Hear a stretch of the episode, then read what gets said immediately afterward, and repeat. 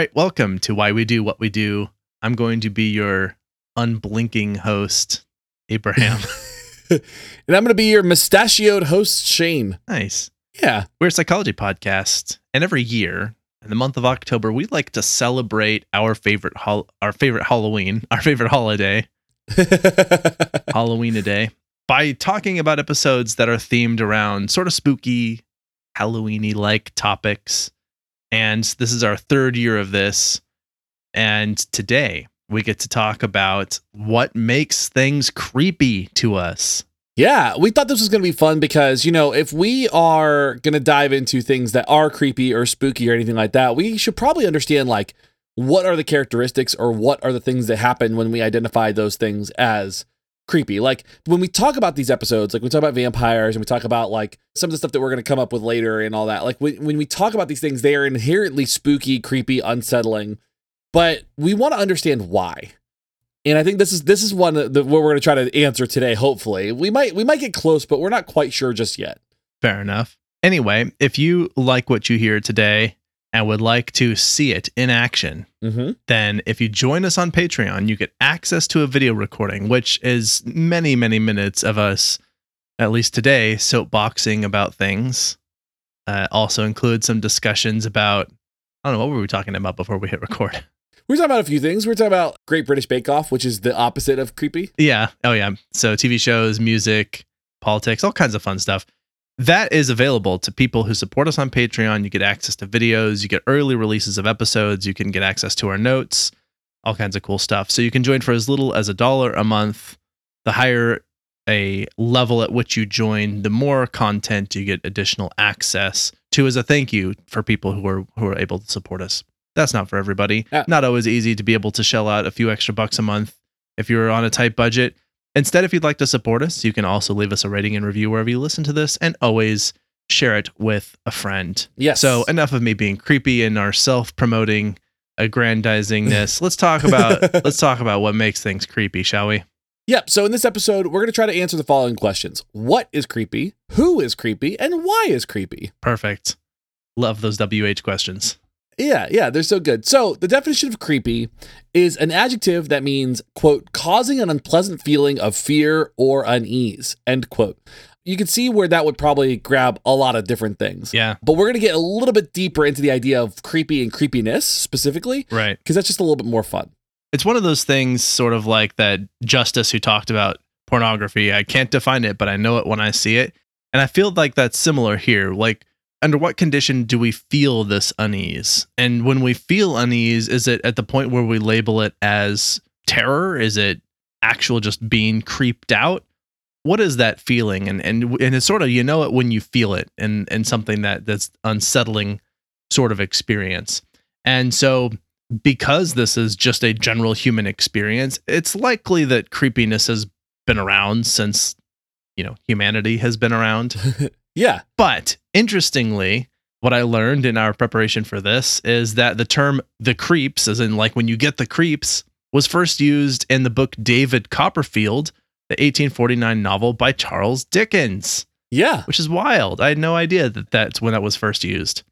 And in context, the term was used to describe an unpleasant, tingly chill up the spine, Yeah. an R.L. Stine spine. I really love the idea that Charles Dickens, the guy that wrote A Christmas Carol, like also re- like coined the term the creeps and like made that popular. Yeah. Like I find that really fascinating.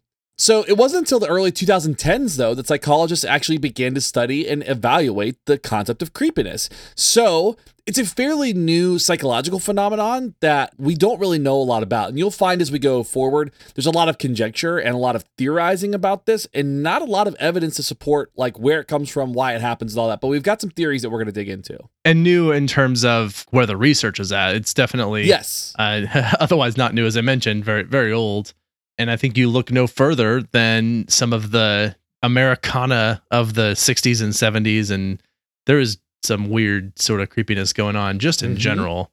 Yeah. Not to mention our horrific history of abuse and violence toward people who were not white cisgender men, Yep. and somehow that being perpetuated to the extent that it was. So Yeah, as society continued to advance, new things have been identified as being creepy. And one that might have jumped out immediately to some of our listeners is the concept of the uncanny valley. Mm-hmm. And this one's fun. We actually, because of us talking about this and, and preparing for this episode, this is now on the list for things to talk about in the future is the uncanny valley because that's a, a really fascinating topic to unpack where it comes from, what it Yeah. means. But essentially, in the field of robotics and AI, when developing uh, the attempt to develop real life looking features that they don't quite make it to looking real. Yeah. And so they're like, they're unrealistic just enough to make it off putting. And what's interesting about this, and again, we'll talk about this more in the episode, but we're willing to tolerate a lack of reality that's really in stark contrast. So when we look at a cartoon and they've got exaggerated features like large eyes and exaggerated nose and ears, all of that does not actually strike us as being creepy generally. But as soon as you get that animated character to look pretty similar to a human, then we start to experience it as being creepy. And that's the uncanny valley place. Yeah, it's it's kind of wild. I can't wait to dig into that topic. It's gonna be so fun. Yeah, for sure. So there's also you know uh, things that are that are creepy are like the dark corners of the internet where cryptids are born. Like we're looking at you, Slender Man, right? The idea that like the whole Slender Man phenomenon becomes super creepy and becomes Yeah. even more creepy when it's brought into reality. Like the young the young ladies that tried to kill their friend over Slender Man and this new kind of like 2000s era cryptid. But the idea that like there are parts of the internet that are like that they're creepy things that exist. You know, it's it's it's kind of a new thing. Yeah, and so uh, new discoveries or phenomena that cannot easily be explained or may only occur at random times might appear as creepy. For example, the bloop. I don't know what that is. You don't know what the bloop is? Oh, No. so before the show started, we were talking about Lovecraft and Cthulhu and all that. The bloop was a noise that was recorded in the middle of the Pacific near the Marianas Trench, and it was unlike any sound that was ever recorded by man on pla- on the planet ever. And so, like, kind of the thought is that it's Cthulhu, like just waking up and you know shrouding the world in darkness. But the it's it's basically this big this noise that was recorded and it was recorded by several instruments and nobody knows what made that noise, how that noise came about, what kind of animal or creature or interplanetary thing or interdimensional creature might have made that thing. So like it's a, it's a really weird phenomenon. That seems like a, a small thing to attribute to a monster like Cthulhu.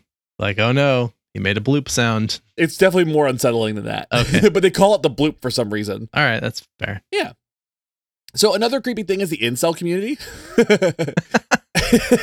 In many of the conversations that are obsessive about wanting partners and deserving sex, despite that not being the case. So when I say the incel community, I'm not. I'm talking about like kind of the languaging around that, where it's like right. there are a group of people. Uh, if you're not familiar, it's involuntarily cel- celibate. The idea is that they uh, there's a group of like kind of high testosterone filled dudes that are like, I deserve sex and women should give me sex no matter what.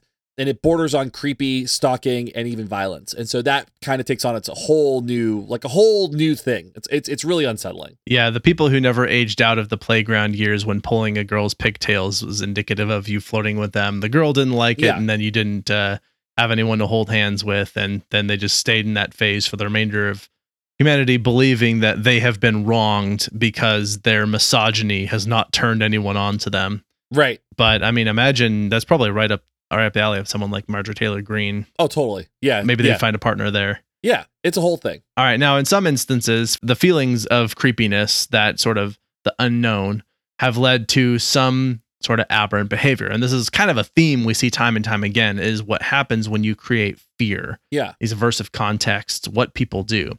So, you know, like when people were burning witches alive because they didn't understand that the fine folks in the woods were just trying to make a nice soup and they weren't trying to make a poison or a potion to control their children. They weren't trying to kill your livestock or ruin the town. Or they just got sick, like in the cases of Mercy Brown. She just got sick, and then now she's. It's a whole thing. They just got sick. Exactly right. So yeah, these what would normally be for the most part natural phenomenon getting attributed to magical causes and then someone blaming somebody else. Well, what you'll see is like as you learn more about a phenomenon and as you understand more about phenomenon, it becomes less creepy, for the most part. Yeah, and there, there's some exceptions to that. We'll we'll be listing some soon where they they probably become more creepy the more you learn about them. Yeah, there's there's always exceptions to the rule. So The first question we're going to ask is what happens when you feel the creeps? And when you experience something creepy, you may experience a number of sensations as a result. One of those sensations, more like physical sensations, might see physiological changes in the body. Evolutionary psychologists will attribute this to having an evolutionary benefit. We're going to talk more about that later.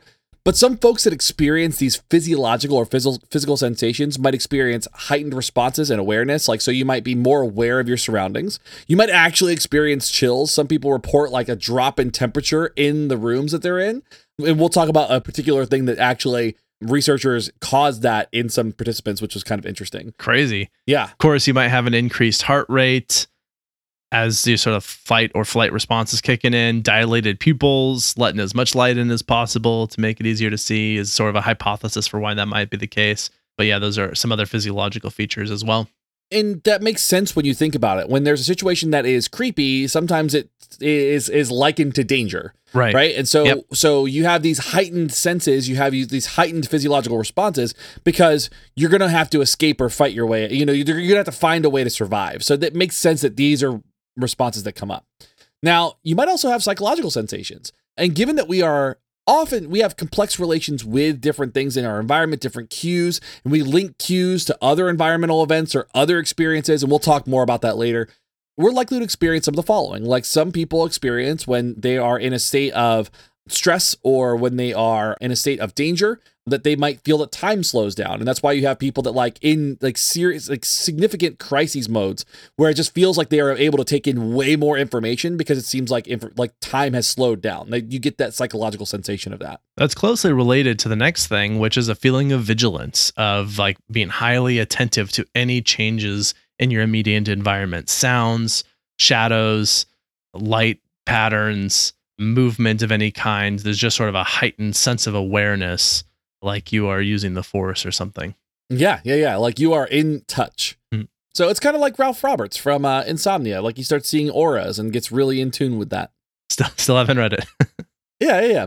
You might also engage in self talk to self soothe, right? You might talk yourself out of a situation. Oh, that was just a shadow. Oh, it's going to be okay. Oh, I just got to get through this next part or this. I just got to get to the end of the street, whatever it might be. You start maybe engaging in like this kind of like internal self talk, or maybe you even do it out loud. But the idea to kind of calm yourself and convince yourself that the thing that you're seeing or the things that you're experiencing are not actually creepy. All right. So, shall we talk about what the features of something that make it creepy? Yeah, let's do that. This is so much fun. Yeah.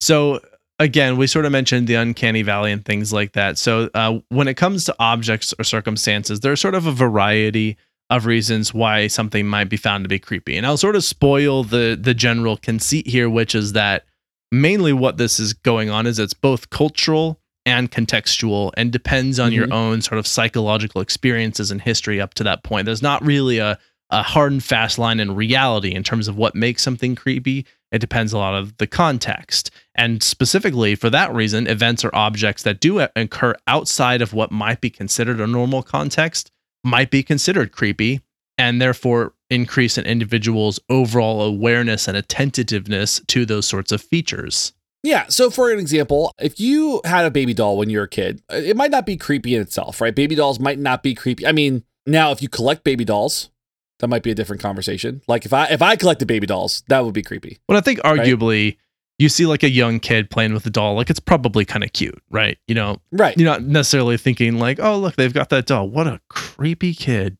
Yeah. Well. Yeah. Exactly. That's like a normal context. But if you had a baby doll that you lost when you were ten, and you walk into your bathroom and it's just sitting there on the toilet staring at you out of nowhere, definitely creepy. Also, maybe get out of that house. Make sure the doll has no sharp objects immediately within reach.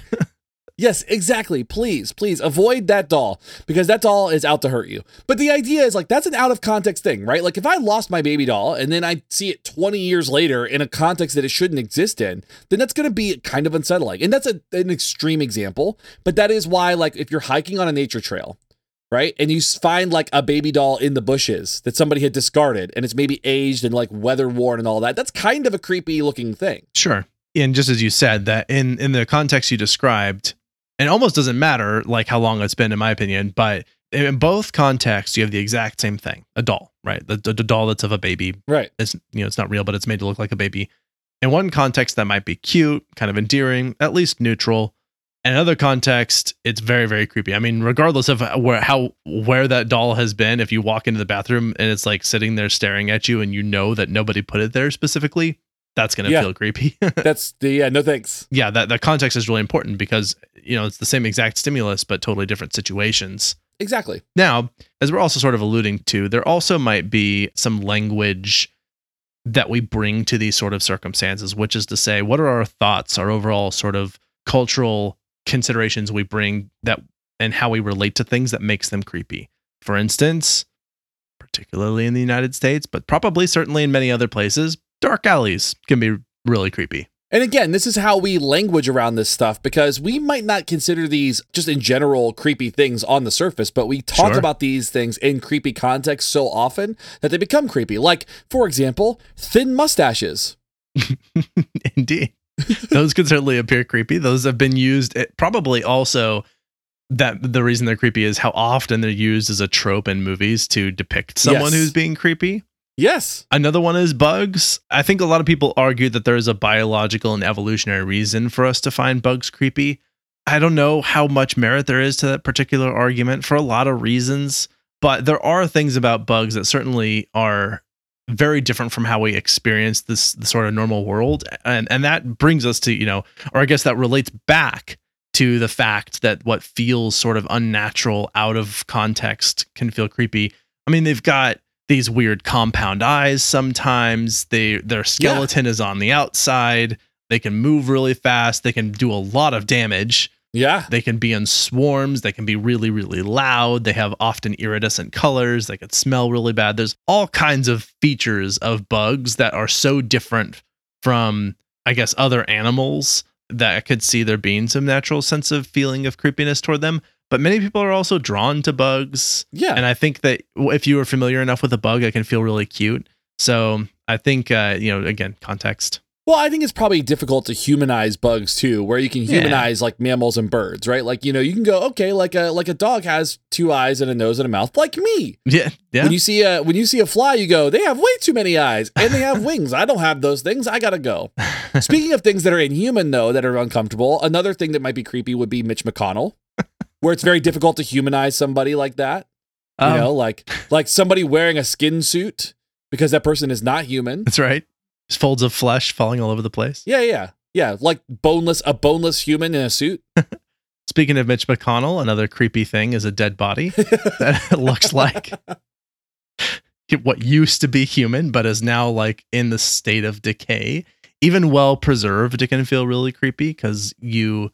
There's another thing that, again, I may disagree with some psychologists on how they talk about this, but there's a sense of agency that you might expect from a humanoid being when you see them, and a lifeless humanoid being doesn't have that agency. Yeah, And so there's something unsettling about what we're used to experiencing and what we're currently observing. I mean, and think about this. Like, it might not be that it's like it's just a dead body, but it might be the stillness of the body. Yeah, it's the you know like that type of thing is out of context for what you understand of the phenomenon of a human being. So that makes it makes perfect sense that you would be creeped out by that. Although to be fair, if I knew that they were dead and the body was animated, I would be tremendously horrified. Yes, I might go from creeped out to like straight fear in that case. Yeah, I So gotta go. I pr- I more or less appreciate the stillness, but it is it is unsettling just because of again we're used to bodies moving. So yeah, and we talked about that in the vampire episode with like the stakes when like a like when they would That's drive the stake into the person and it would go. yeah, right. No thanks. I don't like that. so uh, another creepy thing would be like you know the kid down the road that like whenever you walk out to get your mail they just stare at you and they don't say anything. They just stand in the middle of the road and stare at you. There's like three blonde kids that live across the street from my house now, and that's what they do when I go get the mail. It's very it's very unsettling. Florida man. Yeah, it's weird. So this is an interesting one. So this is clowns, and I think that the official designation of fear of clowns is coulrophobia. Maybe I might be making that up, but there's there's the official name. I'm not bothering to check right now.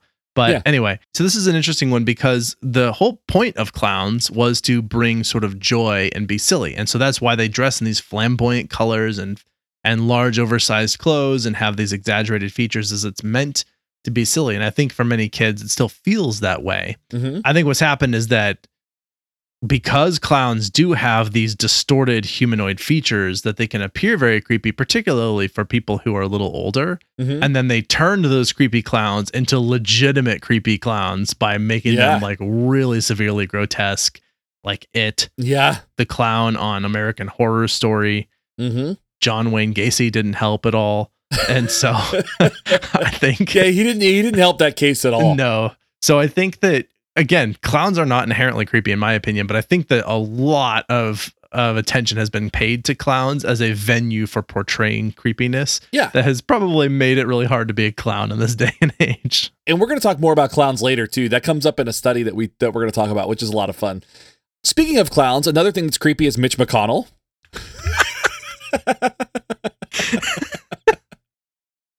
so Oh, that was that was too good to pass up. Did, did not see that one coming. That one was good. So, besides those observable events that are kind of outside of our social norms or social context, events or outcomes that cannot be explained also produce a creepiness response or like some kind of feeling, right? So, that would be like Castle Houska in the Czech Republic. Abraham, are you familiar with Castle Houska? I'm not. I was going to say, I don't know if this is a deep cut or if I'm just woefully unaware, but tell us about Castle Houska.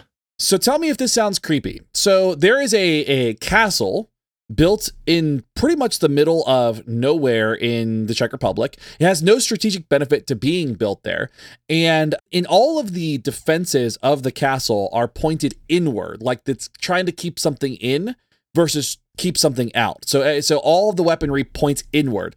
In the middle of the castle, there is a hole that they describe like a portal to hell that basically like all these weird cryptid phenomenon and stuff happen around the castle. All these like stories of like people dying being eaten by weird cryptic beasts. And it's just this hole in the ground that they have never been able to explore. They lowered a man. There's a, there's a story. They lowered a man into this hole. He came out with a shock of white hair wouldn't speak and died three days later. And nobody can explain what happened or why that happened.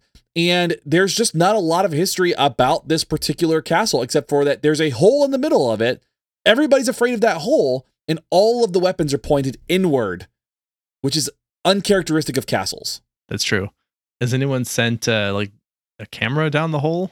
Not that I know of. Oh, okay. That seems like a low Seems stakes. like a logical step. Yeah. yeah, sort of investigation. So I was gonna Yeah. say, like, I could see someone like building a vacation castle way out in the middle of nowhere. But what's weird is to have the defenses pointed inward. That I don't really understand, unless it was built to like lure some people in, like the Red Wedding. Yeah. You know, where it's like you you're luring people in under the guise of friendship just to just to murder them. Yeah. I would feel like for that family, the inward pointing weapons would be a red flag Yeah. or whoever the guests were. Maybe it's not a family, but also that wouldn't make the castle less creepy if that he was used to like slaughter a bunch of innocent people. Right.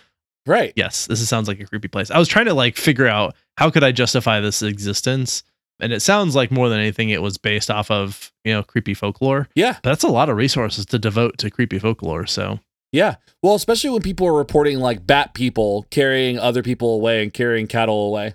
I would love to visit this place. This sounds really fun, and bring a Yeah. camera because I don't need to lower myself into holes that I don't know what's in them. Yeah, exactly. I, I would prefer to stay out of those holes too. I finished watching The Descent 1 and Descent 2 recently and I Oh. think I've I've I'm perfectly prepared to not go into these holes. Yeah, spelunking is not a thing that's on your bucket list anymore. Well, I don't know. It's funny because I actually feel like I would enjoy spelunking as long as I had a lot of safety protocols in place. Like I'm not going to Yeah. go just explore a cave that no one's ever been in without any kind of way of getting out or making sure that I could possibly be safe. Yeah. So, I mean, for some people, caves are creepy. Yeah, yeah, they can be. I see that. That's a good point. Yeah. So speaking of that, what makes things creepy, and we've sort of mentioned this already, but another characteristic here is this overwhelming gap in knowledge, and it's that sense of the unknown. So, for instance, outer space generates quite a bit of curiosity, but many people do consider space exploration to be creepy. And that's really due to how little we know about our observable universe. And if outer space doesn't creep you out, that's okay. Just think of how little we know about the ocean and the creatures that live in it. Because apparently we know what I've heard anyway, and I don't know how true this is, is that we know more about the moon than we do the ocean or something of that nature. Yeah, that sounds about right. And so there are a lot of areas of the ocean that we have never mapped, that we have no information on whatsoever. There are probably a lot of species we have never discovered. Mhm. I imagine them to be very, very, very large and definitely would eat a human without hesitation. Yeah. So, bam, there's your chills. There's your chills. Yeah. No, it's it's horrifying. The ocean is horrifying. yeah, I I struggle with going into the ocean. I've been able to overcome this a little bit, and I like went swimming with manta rays, Oh. but that was a w- Enough. was work, and I also was like definitely screaming bloody murder as they're approaching me. It's like the yeah, it was def- it was like you know Tina on Bob's Burgers, like ha ha ha. but It's you know, living in Florida, we just that's just the normal thing. It's like there's just sharks, and you go, okay, if it's my time, I've got to go. yeah, I don't I don't wish ill on any of these creatures, but you know the, it's funny because the the guides are are telling people don't don't try and touch the manta rays. I'm like, under no circumstances could you pay me enough money to try and touch one of these animals. Like I want to keep my distance. They're beautiful and I love looking at them, but I have no interest in touching them whatsoever. I've never touched a manta ray, but I've touched stingrays, and they're they feel very smooth. I've like pet dolphins and stuff, and that's like a whole thing. Okay. Yeah, Sea life and me do not want to touch one another, I think. but that's fine. we can keep you mutually exclusive. Yeah, I think it's just everybody wins in that situation. So we talked a lot about like kind of like the context that are creepy and things that are creepy, but what makes people creepy? Because I think there is this really interesting kind of space where we've all had this experience where we've met somebody who's been creepy or we've gotten some kind of weird vibe from somebody and we and it's worth explaining maybe kind of the characteristics that go along with that, right? So And so far, we haven't talked about people. We've only talked about things. Right, exactly. We've only talked about things except yeah, exactly. Specifically Mitch McConnell. So so to be fair, clowns are people, but we're gonna get into that Oh, whole thing too. Now That's true. That's where point. does this feeling come from? Like what is this? We're not sure why we shouldn't be around this person or these people and they're kind of uncomfortable. What is going on? So McAndrew and Koehnke, I believe that's how it's pronounced, in 2012, conducted the first ever known study about creepiness, trying to explore what makes a person creepy. And could you imagine being that part of that study? Like your characteristics are included in that study. Like, do you think mustaches are creepy? And like 1,300 people are like, yes. Oh They're- God. They walk up like- to you and they say, "Hey, we're doing a study on what what makes things creepy. Would you be one of our creepy things? You already have that creepy vibe." I would be so bummed out if somebody told me that. I mean, I worked at when I was working at Starbucks and my hair was a little bit like shorter and my beard was bushier. Somebody told me I looked like the Geico caveman commercial guys, but like in a good way is what they said. I'm like, I don't know how to take that in a good way. so like, I don't know. Like, I, if somebody asked me to like be in a study for creepiness, I would probably be pretty bummed. Yeah. So yeah, they conducted the survey. They wanted to figure out what makes something creepy. They asked about both physical appearance and behavior. Mhm. And one part of the study, the researchers would mimic the movements of the participants. And in this part, the participants reported that once they realized this was happening, they felt the temperature in the room drop and got a creepy feeling. Mm. So they were imitating the people who were in there. So they just kind of did whatever they did. Yeah. So basically, yeah, the researcher would sit with the participant. They would ask them questions, and whenever the participant would like scratch their face or scratch their head, the the researcher would do the same thing and do it like pretty soon after, or like right when they were doing it, and mimic them so closely that it was like, oh, I don't like that. So essentially having feeling like your behavior is being monitored and then replicated by somebody else without any rhyme or reason for doing so was felt as being creepy because I consider there might be a situation when you're specifically training somebody to do something. You're like, Yeah. do exactly how I do this, and then they imitate you. That's not going to feel creepy. That's going to feel like, hey, good, I'm doing a good job teaching.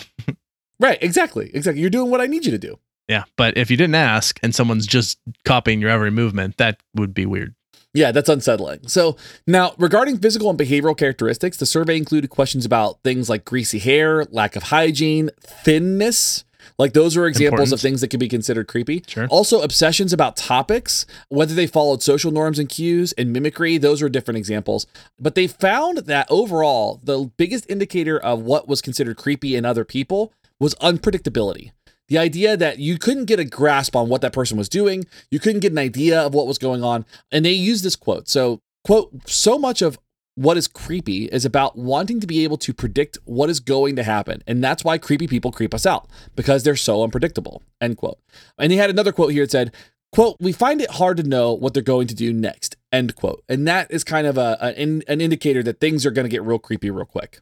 I could see that being specifically tied to, as we mentioned before, a feeling of sort of danger, Mm-hmm. right? I think that even if you don't necessarily suspect that they have any intention to harm you, if you can't predict what they're going to do, then that might involve harming you, regardless of what their intentions were or what you think their intentions were. Yeah. So that that makes sense. I can I can square that. Yeah, absolutely. It was also noted that people who have jobs that do not adhere to social norms may be considered creepy.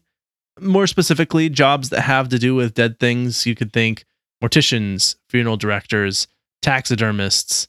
They're noted to be more creepy than, say, garbage collectors, mail carriers, Yeah. sandwich makers, Yeah. that sort of thing. But like, aren't garbage collectors and like funeral directors kind of the same thing? Like, with dead bodies just being the last bit of garbage we leave behind, just toss me in a dumpster with some flowers and let me rest, please. I think they both might disagree with you on that. yeah, yeah, yeah. I guess I guess that's fair. Yeah, that's probably a, a gross mischaracterization of both jobs. See, here's the thing. In this episode, we've already we already know that we've pissed off the the Mitch McConnell people. We're not trying to like alienate our mortician crowd or our garbage collector crowd. Like, so we're sorry for that. I will offer a, a sincere apology for comparing the two. or our clown I crowd. apologize. Yeah, or our clown crowd. Well, maybe. We'll get into that in a second. Fair enough. So it was also determined that people who are obsessed with sex may be considered creepy. So like sex shop owners are are considered among the creepier of people in the study. This is not us saying that. This is like the, a specific study thing, and that Right. makes sense because that has to do with like maybe social norms in the United States around the topic of sex and having those conversations about sex.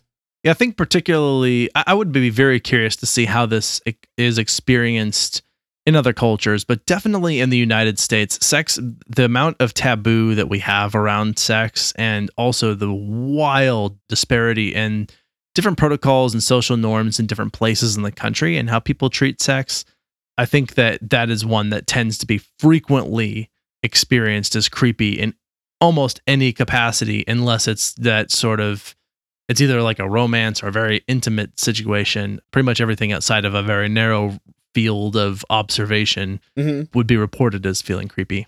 Yeah, absolutely. Now, if you're a clown, you don't have any chance. So here's what the study said. Clowns were considered to be the creepiest profession of all because, and this is based on indicators, clowns are highly unpredictable.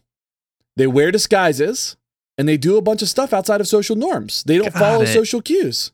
Okay, that makes so much more sense now as I was hypothesizing earlier that like you've got this sort of dis- disfigure and distortion of normal features, but there's a lot more to it, as you said, this disguises and behaving oddly and and also unpredictably. That makes a lot of sense. So I think that's it's all sort of wrapped up in there. That's really interesting. Yeah, I thought that was fascinating. I was like, I personally don't find clowns creepy.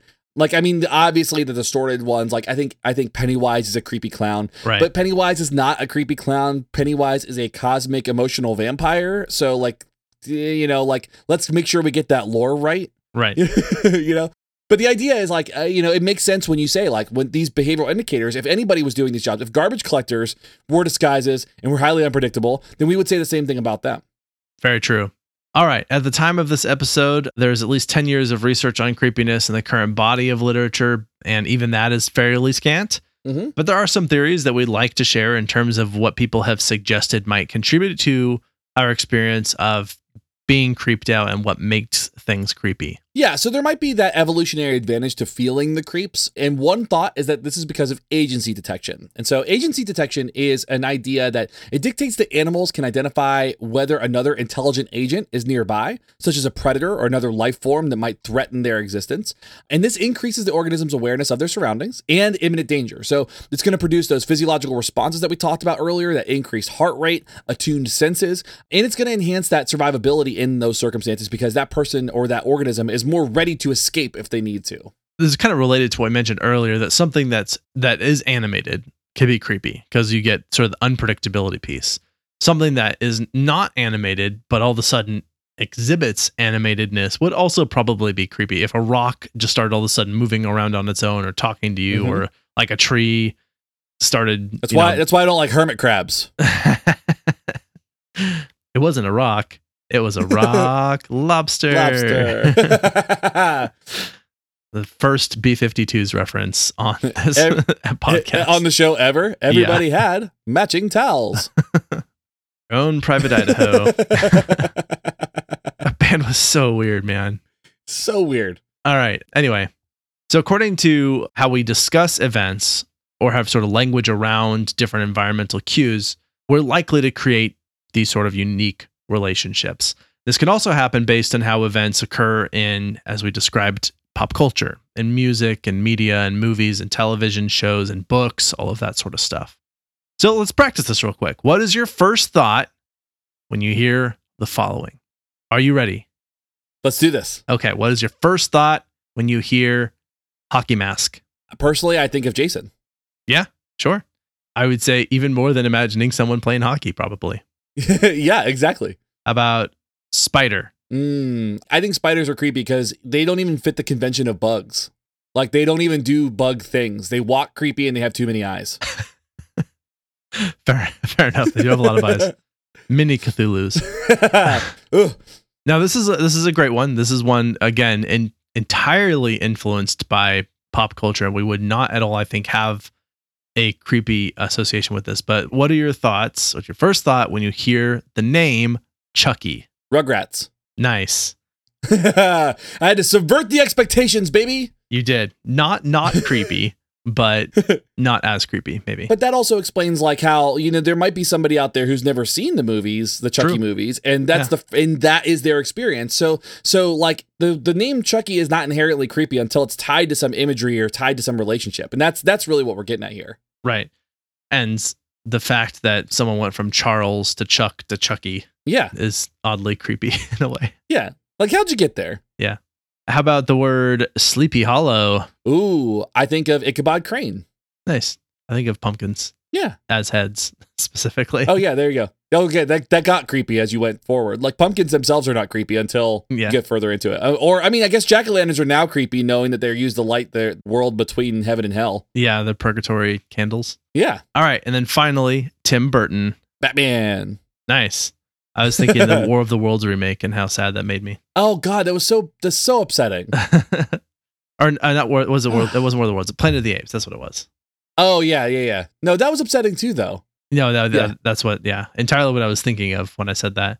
Now, the more recent Planet of the Apes reboots were wonderful, Yes, strong, recommend, agreed. but not Yeah. not the one with Mark Wahlberg.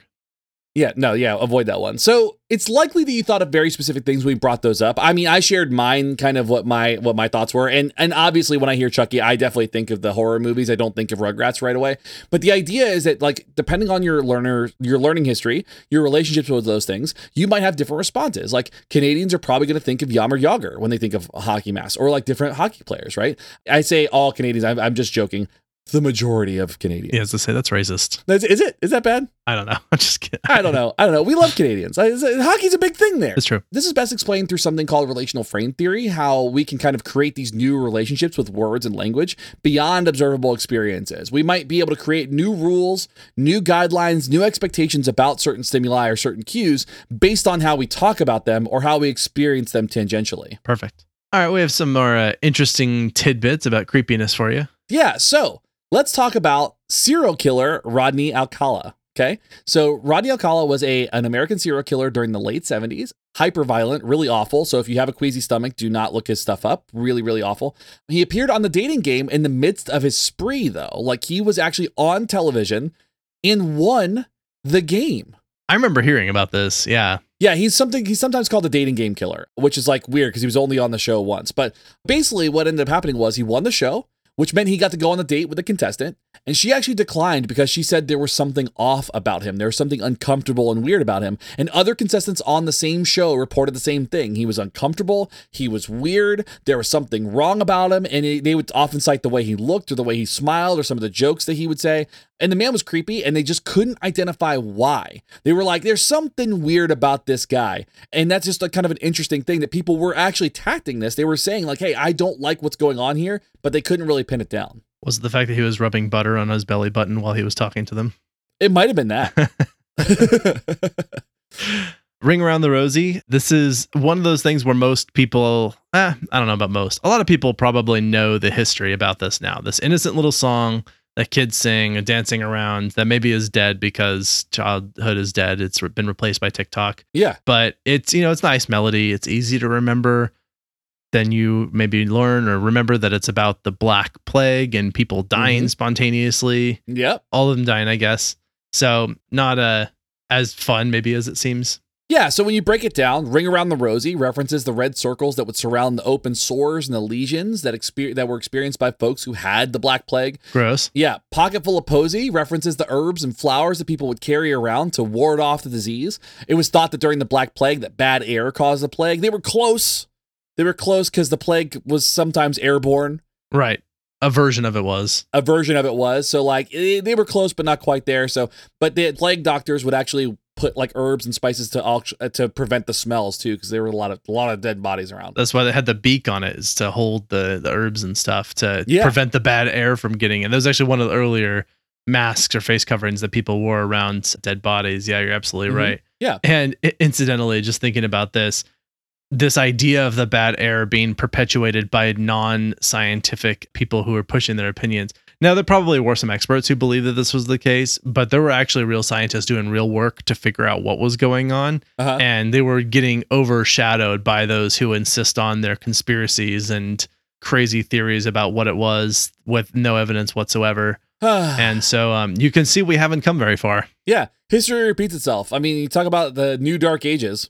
Yeah, And then the term ashes, ashes, we all fall down is likely a reference to the burning of bodies and funeral pyres and like the, the mass burnings to get rid of the bodies in some of the places. But really, mostly about how so many people so often were dying as a result of the disease happening like rapidly within 24 hours. Sure. A lot of times. yeah. Generally speaking, men are often identified as being creepier than women, Mhm. at least where they, you know, where these studies have been conducted. This may be a result of the violence men are capable of, and specifically cited based on unwanted sexual advances. Again, thinking about how traditionally men have had a lot of power, have used their power to do untoward things and to harm a lot of people. And the fact that if you have a sexual predator, just statistically speaking, it's more likely to be male. Yep, absolutely. I mean, that's pretty much like just why things are creepy. I mean, do you want to hit take home points on this stuff or do you have any other tidbits you want to share? Yeah, I mean, I think that last one partially explains why the incel community feels creepy. But um, no, I think I think the main take home point is that what is creepy as things that are unexpected, violate social taboos, and they are out of context in whatever. So they either are simply appearing out of context or they're acting out of context and things that particularly it doesn't have to create a sense of danger, although a lot of time it does but I think it is just that that feeling out of placeness that is what makes something creepy. yeah the things that we we can't explain or we can't expect really make it creepy and then also too how we relate certain things Yeah, there you go. the name chucky isn't creepy until you pair it with a murderous doll if you pair it with a cute redheaded baby that is kind of nervous about everything then that's a, it's a very different different relationship that you have with that name right? So i think i think how we talk about things and how we relate things also changes the way that we experience them. I mean we know that to be true but it's just kind of interesting how creepy things kind of take on those same characteristics. Right, absolutely. I don't think I have anything else. You have any other uh, other points to hit? No, I'm also horrified of the ocean. So I don't know if I explained that before, but the ocean, the ocean is very creepy to me. So that as we were putting this together, it was very, it made me very nervous to talk about it, even though I like swimming in the ocean. All those jellyfish. Yeah. Ooh, no thanks. Yeah. Ooh. All right, let's uh, do some recommendations. Let's do it.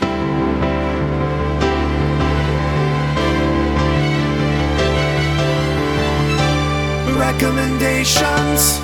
All right, I am going to recommend a mobile game. It is available at least on iOS and Android devices. It might be available on others as well. It is based off of a card game. It's called Morels. You Mhm. can play with other people. It's a pretty straightforward card game. I think it has a tutorial, but essentially trying to just collect these cards that are mushrooms. they have pictures of mushrooms on them, and they're different types Yeah. of mushrooms, and you're trying to collect the same types more or less. And there's a deck of cards. They're out in like a line on the table, and the thematically you're foraging for mushrooms, and the and the line of cards is like a forest trail. That's the theme Okay. but it's always moving. Like whenever you take a turn, the you're sort of advance the trail. So that means that you miss an opportunity. You of have to decide which ones you're going to take and which ones you're going to miss, what you might try and prevent your opponent from getting. And it's originally set up as a two player game. And I think on the mobile device it is, but it has a good AI oh, against which you can play. So um, that's my recommendation is if you want something to do while you're pooping on the toilet is download this Morels card game. I like that. And if you want to message me privately, I might I might be willing to uh, try playing a game with somebody online if they don't creep me out. Yeah, I mean mushrooms. Mushrooms are weird, but they're not creepy. No, they're cool. I like them. Yeah, yeah they're fine. Well, I made a recommendation called House of Leaves, and it's a book by a man named Mark Z. Danielewski, and it is an incredibly creepy book. So, if you're not familiar, it is the debut novel by this author. It came out in 2000 and it made me afraid of the dark. You have definitely mentioned this before in another episode. I can't remember what episode it was or what was the context, but I know you've mentioned this to me before. Yeah, I maybe it might have been why we're afraid of the dark. Oh, that would make sense, yeah. So what's interesting about this is it's it the plot is broken up into three parts. You've got the Navidson record, you've got Johnny's story, and you've got the Whalestoe letters. Now, basically what it is is this guy, his name's Johnny, he discovers this like these manuscripts in his neighbor's apartment. The neighbor has passed away and he's like gone crazy. He's like sealed all his windows. He's written and scribbled all over these notes. And this book is putting together like uh, essentially like Johnny's trying to organize all of these records. Huh. So there's like hand scribbled notes on stuff. There's like it looks like pages are taped together and like it's like doesn't really like it reads like a found like found footage almost. But it's about this house that all of a sudden starts to morph and change. And one day, a door opens in one of the walls and it goes into a dark labyrinth that is freezing cold and lightless and continues to move and shift. And they think there's a monster in there. And it is horrifying. It is horrifying. It's a project read. It's definitely one that you have to like take your time to read it. You know, you're not going to read it in like 10 sittings. You're going to read it over many, many months. But it is one that like really it, it made me afraid of the dark. Like legitimately. Wow. It was wild. All right. Sounds like uh interesting read. Yeah. and you're recommending this? yeah, I'm recommending it's it's a fun I can't well, first of all, I can't be alone in my fear of this. So that's okay, part of it. it. It's like I want. You need, I want. You need someone to commiserate. I need with. somebody. Yeah, yeah, yeah, absolutely. But also too, it's just it's a, it's a fun, it's an interesting read. It's definitely going to kind of break the norm for what you're used to reading. It's not just like the text is not just like linear and all that. And it's a, it's a fun project read. It's it's definitely like a unique experience. Fair enough. Yeah. So before we go, I, we definitely need to thank the people who help make this podcast happen. They're the people who support us on Patreon. So those people are Amanda, Justine, Justin, Layla, Megan, Mike M, Mike T, and Shauna. Thank you so much for your continued support of our podcast. Also, I'd like to thank the whole team. Thank you, Shane, for writing hey, today's notes. Anytime. Thank you, Amber, for your work in social media. Thank you to Selena, Kyle, and Alan for all the work that you guys do, both in notes in the background and all the amazing contributions that you make. Thank you, listener, for making it to the end. If you would like to tell us about a mobile game that you like or a creepy book that mm-hmm. you would, for some reason, recommend, if you are a creepy person, a creepy person, or you know some creepy people you would like to throw under the bus, you should reach out to us. Let us know. We may share your, share your story with others. You can reach us at info at www.wwdpodcast.com. You can also reach us on all the social media platforms. Our handle is the same and all those places. If you reach us on one of those, we'll respond. We'll get back yeah. to you. We, we don't ignore people unless you're like not actually trying to get in contact with us, but trying to like get us to sell your stuff. We don't really do that part of it. But if you want to talk to us, we really like saying hi, yeah, hearing from people and how they're doing. Anything else, Shane? Nope, that's it today. All right, I think we are good then. This is Abraham. And this is Shane. We're out. See ya. You've been listening to Why We Do What We Do why we do what we do is supported in part by our amazing patrons. Thank you. If you like what you heard, consider becoming a patron by heading to patreon.com slash wwdwwd podcast. You can also rate and review us wherever you get your podcast or share this episode with your friends. If you have any comments or questions, we'd love to hear from you. Find us at wwdwwd podcast on your favorite social media platforms.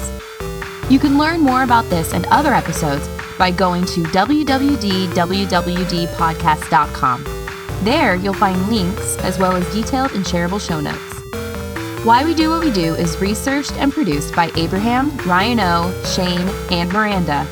Artwork and logo design by Andrew Pollock at nogdesigns.com. Video and production assistance from Tyler Brasier with music courtesy of Justin Greenhouse. Thanks for listening, and we hope you have an awesome day.